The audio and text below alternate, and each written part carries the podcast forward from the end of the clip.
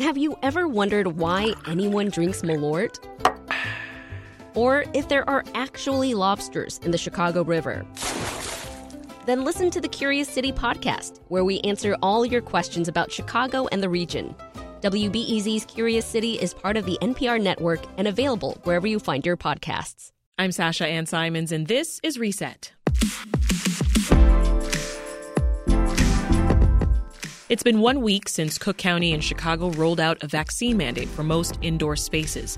The order requires customers five and older to show proof of vaccination at restaurants, bars, gyms, and movie theaters. And while several Cook County businesses have decided to not enforce the policy, areas not included in the order, like Evanston, Skokie, and Oak Park, have decided to enact their versions of the mandate. This as DuPage, Kane, Lake, Will, and McHenry counties show no sign of opting in anytime soon. We'll get opinions from a number of local business owners today.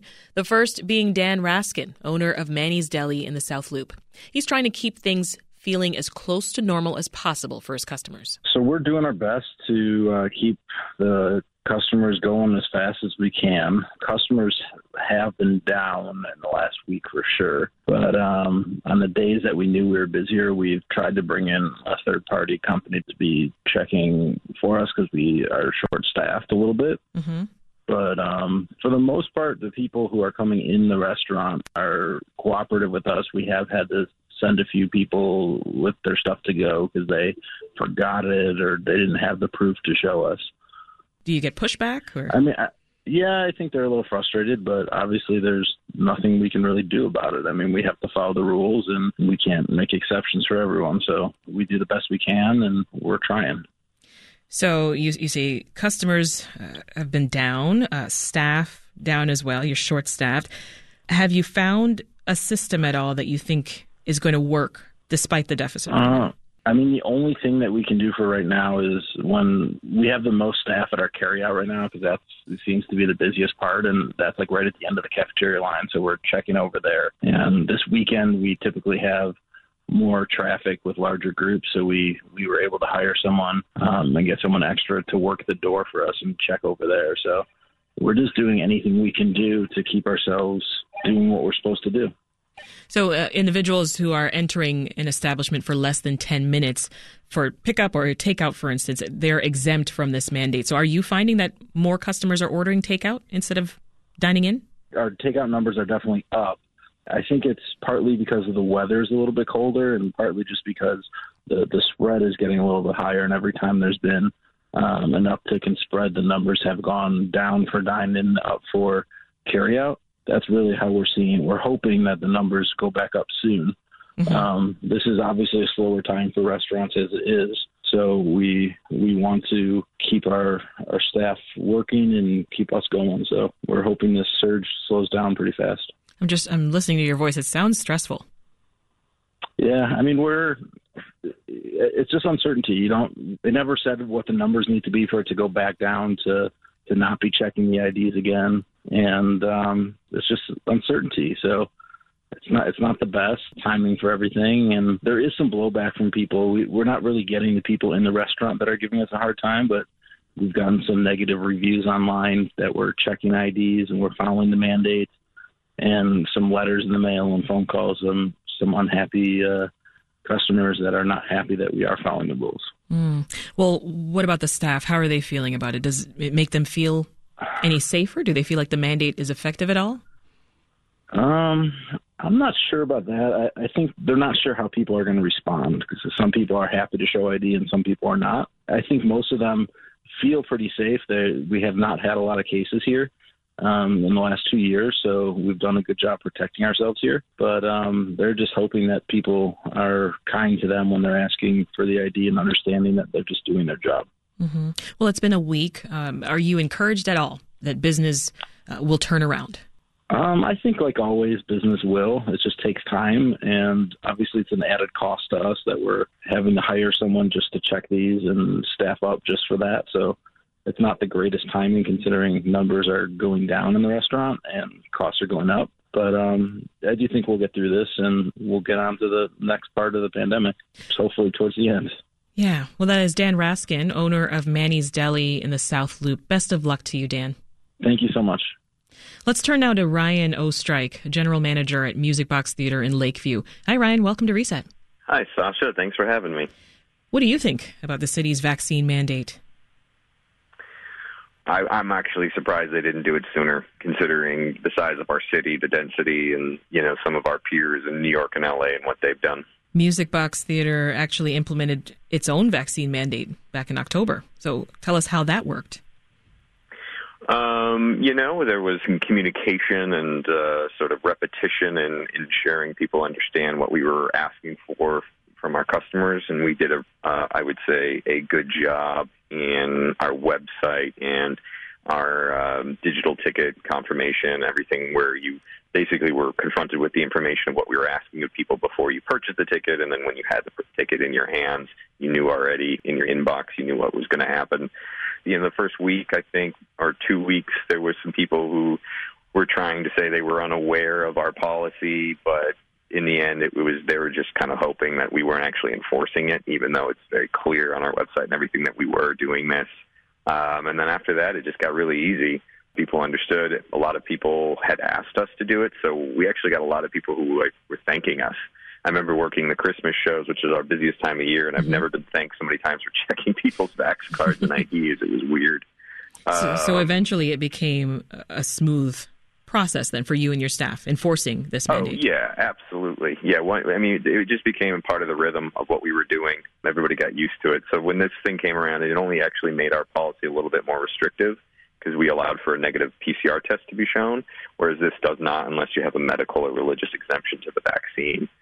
So it's made us a little more restrictive, but that's not a bad thing for us. I mean, in the end, our staff wanted it to happen back in October, and our customers did too we had a majority of people just saying that you know they'd feel more comfortable if these were the guidelines and things that we had set out for people to come inside. And we listened to them and we did it. And we saw zero change in our business. If anything, it actually went up back on October. Um, and a lot of our staff felt more comfortable. So, what what was it that the staff were experiencing that made them feel that they, they needed to make this move before the city actually did? Um, basically, a lot of customers feel they can't speak through their mask. I don't understand why. So they slide it down um, below their so nose. They'll take their mask down to yeah. like tell their order or whatnot, or they'll like take their mask down and start eating popcorn right in the middle of the theater. And when everything changed to the vaccine thing, people just felt more comfortable about people around them understanding we how much we were putting pressure on, you know, the health and safety of everybody. And so that sort of kind of tilted it in a way where they felt more comfortable knowing that, you know, 99% of the people that were coming in, because we didn't get a lot of negative PCR test people coming in, um, were vaccinated and or boosted. So you said overall moviegoers seemed receptive to uh, having their vaccination cards checked. Did you have to turn anyone away? Yeah, we did. So there were times where somebody forgot their vaccination card, and there's this little website app that you can use to find your vaccination status in Illinois, which is great we used that, but sometimes people like even didn't bring their cell phone, if you can believe that. so we couldn't let them in because they didn't have it. And then there were times where somebody was bringing a friend or a guest, mm-hmm. and they did not inform them of our policy, and that person either wasn't vaccinated or didn't have the card problem, and then we had to turn them away. So it was very infrequent. I mean, we're talking a small, small, tiny percentage of times we ever had to do that but it did occur. And you know, those in those instances, and, and with all instances with COVID, we're more generous than I would say of most other movie theaters about our refund policy. You know, if if it didn't work out for you to come in, we'll give you a refund. If you get COVID, we're going to give you a refund. We want, you know, you would understand that we're not just taking your money and then going to keep it. You know, if it doesn't work out for you to see the movie and enjoy your time here with us, we're going to make sure you get your money back and, you know, maybe we'll catch you in the future. What are your numbers looking like lately? Are more people coming out to the theater or are they staying home?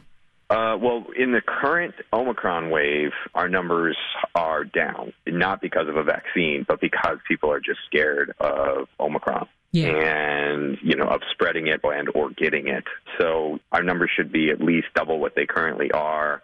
Which right now our numbers are not bad because we have a very strong programming, but they should be higher, and that's kind of a bummer but we're not attributing any of that to the vaccine mandate. If anything, it's because people are scared.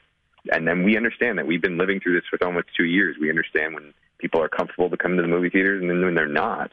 And for us, it's never been about you know telling people that they should come. Period. It's all, all about you know knowing what people's comfort level is and giving them a service inside of that when they're ready for it. Right. So, what are you going to keep your eye on as things continue to develop? Um, well, I think it's always programmatic as as well as what the outside factors are. So I'm I'm really hoping that you know, come late January, early February, we're going to see the uptick in business that I think will also correspond with the decline in in the Omicron spread here in Chicago. Ryan Oestreich is general manager at Music Box Theater in Lakeview. Thanks for your time, Ryan. Yeah, thanks, Sasha. Let's check in with one more business in our area. On the line with us now is Jason Burns. He's owner and head coach of Metal Fitness in Bronzeville. Hey, Jason.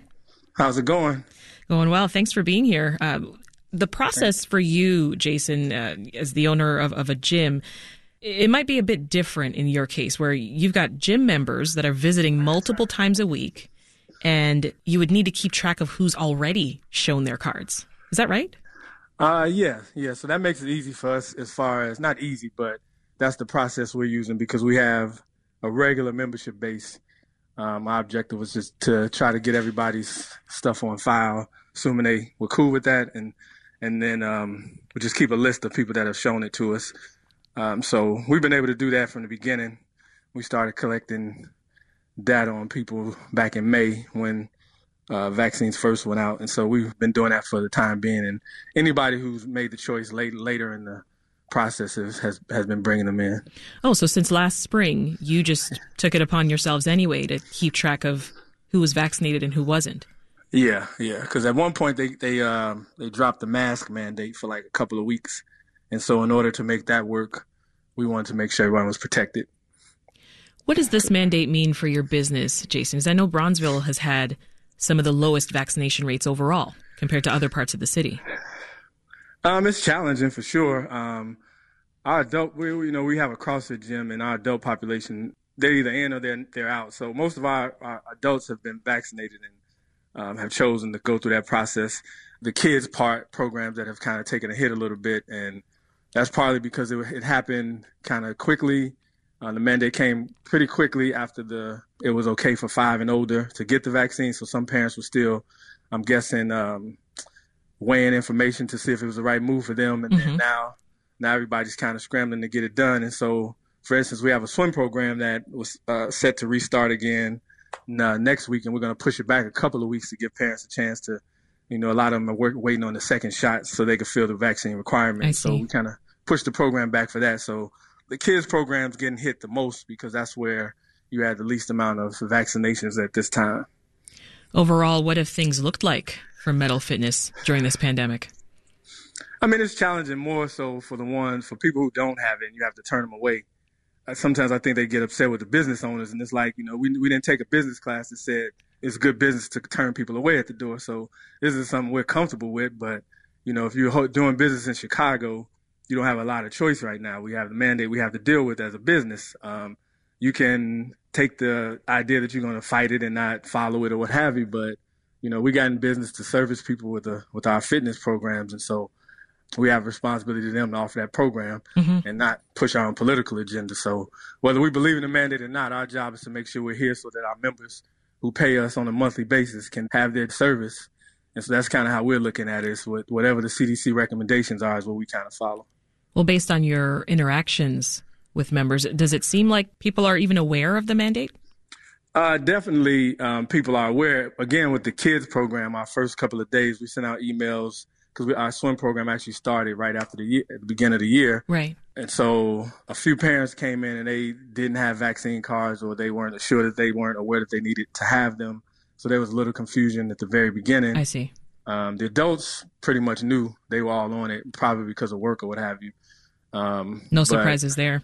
So there weren't any surprises there. How about your staff? Are they feeling like the new mandate is, is a necessary step to keep folks safe? Um, yeah, they understand it. I mean, like again, it's just we've been from the very beginning of the pandemic. We've just tried to pivot with what was going on, and again, be available for our members. I mean, it's been tough throughout the whole process. We've had to go. We've gone online for for a stretch. Um, we've been outside for a stretch. We're just trying to kind of do whatever we've been able to do to keep people engaged and going. And so, um, our, our, members have been really good at just just going with the flow and whatever we ask them to do, they've kind of done. Um, so it hasn't been a challenge with working with our, our main classes. What else are you hearing from other businesses in that area? It's definitely been a challenge, again, especially with the uh, youth programs. And it's been a little bit confusing, too, because you have something like the Park District says, you know, they get an exemption for 18 and under. And then Cook County comes out with an exemption for 18 and under, but then the city of Chicago doesn't have that. And so you get all this confusion because people are like, well, the Park District is 18 and under. Why can't you open for 18 and under? You know, what's the difference? And then you, you're in Cook County they understand that we're not under the mandate of the health department of Cook County. So it's kind of like all this mixed information that's confusing people. And so it creates some drama and some things for us as business owners because then we have to explain that or we, we become the villains because we look like, you know, we're not standing up to the man or we're not doing something to help them when all we're doing is following the, the rules as they're set. And so I think those things could have been better explained so that people could um, better understand how the whole process worked. But definitely the Park District having an exemption and the Cook County having an exemption compared to Chicago um, not having an exemption for kids 18 and under. Yeah. And then with with the CPS um, going with what they're dealing with right now, it just puts the kids in a, a really tough situation, almost like a re-lockdown because they're not in class and then they don't have after school outlets unless they're in the park district. It's just mm-hmm. So some of those things have become a headache, and you wish you could open up for those kids because we know that the lockdown wasn't necessarily the most beneficial on a mental level for kids. Yeah. So, Jason, what do you think would help business owners like you right now? Um, I mean, you know, I don't. Again, it's not. I don't want to get into a political statement about whether the mandates are right or wrong. I mean, there's arguments on both sides of that. Um, just be more clear in the communication so that everybody is, is on the same page so that we know exactly what the rules are and how we have to go about following them. Um, follow the science as best as possible. Don't just make rules based on what's the most popular, most political move to make at the time. You know, try to make the best move based on science so that we all on the same page and moving in the right direction. I don't think this is a political issue, so I'm hoping that we can get away from making it political. That's Jason Burns. He's owner and head coach of Metal Fitness in Bronzeville. Thanks for your time, Jason. Well, that's it for today's reset. And as you go through the hassle of pulling out those Vax cards, please remember give the restaurant staff a break. They're just doing their jobs. And to keep pace with the changes from the spiking Omicron variant, please subscribe to this podcast. While you're there, give us a rating. It helps people find us. I'm Sasha Ann Simons. Thanks for listening, and please come back tomorrow.